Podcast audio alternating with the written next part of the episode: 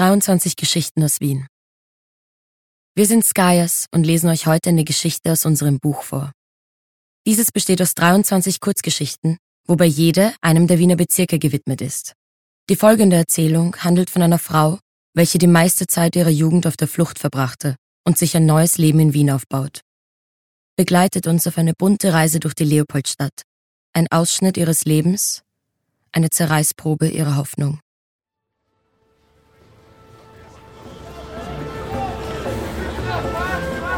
Die Zeitungsdiebin vom Karmelitermarkt, 1020. Gelesen von Viktoria Nikolaevskaya.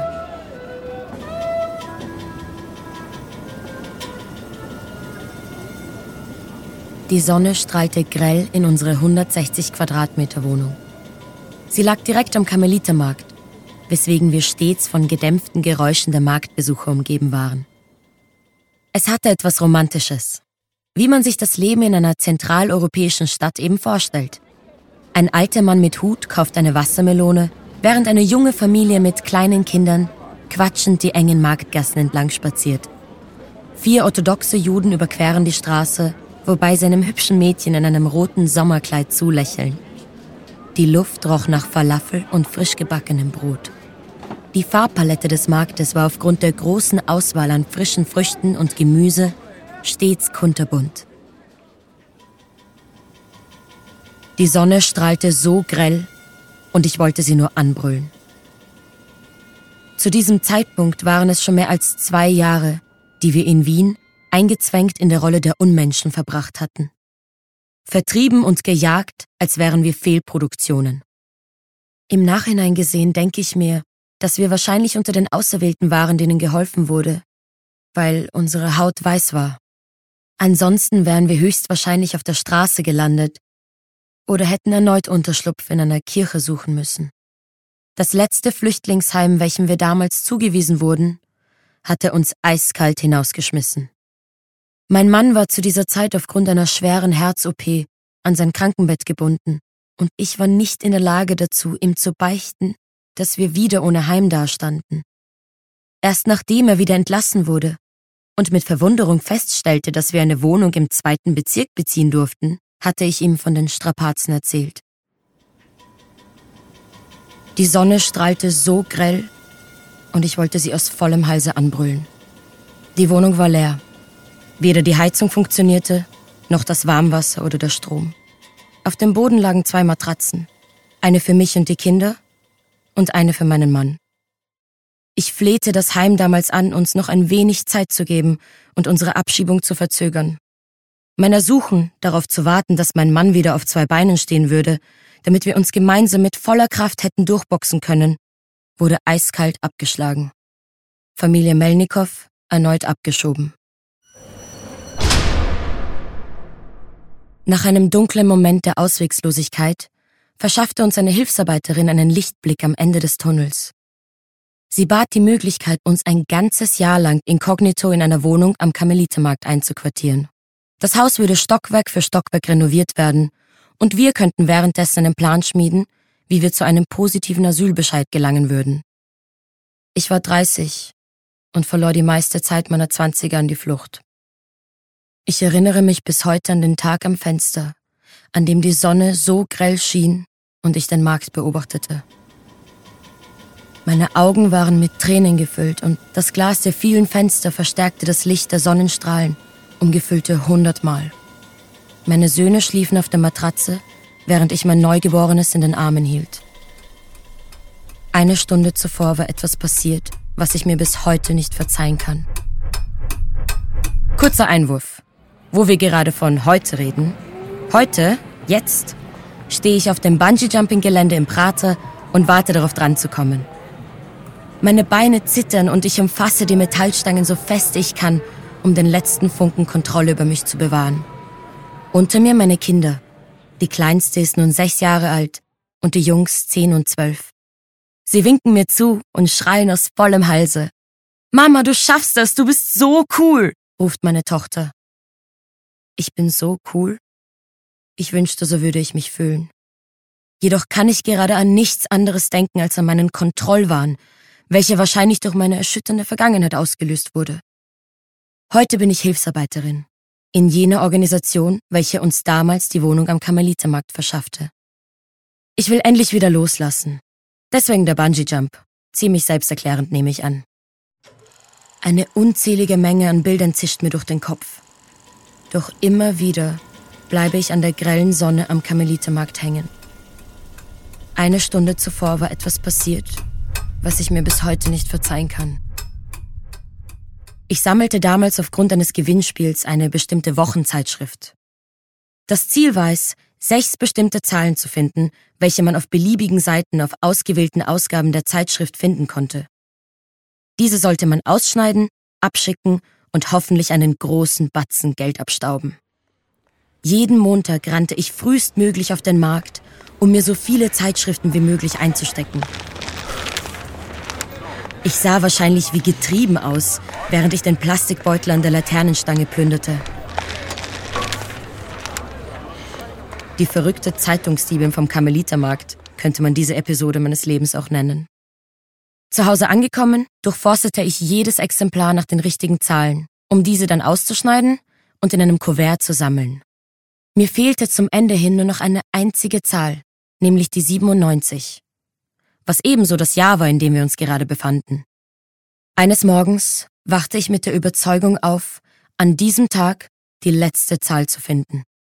Mein Mann würde nach langen zwei Wochen wieder aus dem Spital entlassen werden und ich würde ihn in einer neuen Wohnung und dem gewonnenen Geld begrüßen. Er könnte damit eines seiner Bücher verlegen und wir würden uns unseren Lebenseinstieg schlichtweg erkaufen können. Alles schien so greifbar in diesem Moment. In mir tat sich ein Gefühl der Hoffnung und Aufregung auf. Bald wäre alles Negative vorbei. Wenn man jahrelang mit einem dicken Flüchtlingsstempel auf der Stirn lebt, sehnt man sich einfach nur nach Simplizität und Ruhe. Man will kein Opfer, Bettler oder Fliehender sein. Einfach nur ein Mensch, der aus dem Fenster sieht, den Karmelitermarkt beobachtet und all seine Gerüche und Farben wahrnimmt. Mit meinem Baby im Arm saß ich am Fenster, während die Buben schliefen. Wie festgenagelt starrte ich auf den Zeitungsplastikbeutel und wartete auf dessen Befüllung. Sobald der Arbeiter die neuen Exemplare eingeworfen hatte, rannte ich wie eine Wilde auf den Karmelitermarkt, schnappte mir so viele ich tragen konnte und schleppte sie in den dritten Stock des Altbauwohnhauses.